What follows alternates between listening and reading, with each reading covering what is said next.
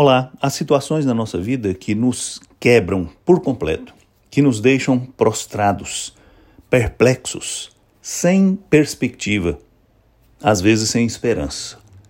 Ler a Escritura Sagrada é um excelente modo de enfrentar situações assim, porque ali, na Bíblia, você encontrará pessoas passando por situações muito parecidas com as que você enfrenta, algumas até piores e estas mesmas pessoas dão testemunho de como o Senhor, nosso Deus, o Criador, que também é o nosso Pai, naqueles momentos mais difíceis, estendeu a mão para levantar os seus filhos que se sentiam exaustos.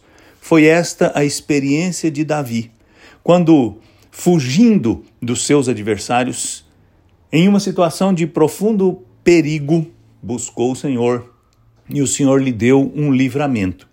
Por causa disso, ele escreveu um salmo para agradecer ao Senhor e para ensinar o caminho do livramento para aqueles que pudessem estar sofrendo como ele.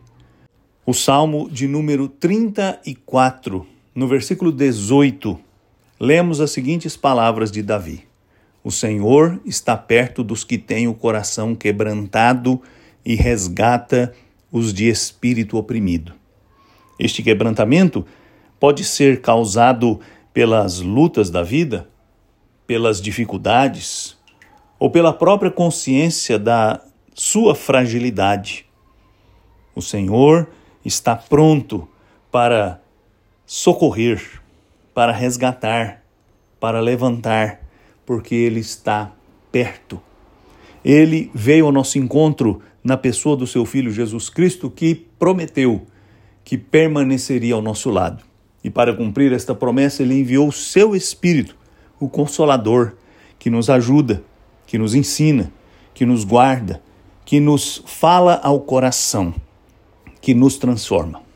Portanto, se você, como Davi, ou como qualquer pessoa, está enfrentando uma dificuldade, saiba que o Senhor está pronto a socorrer os que têm o coração quebrantado.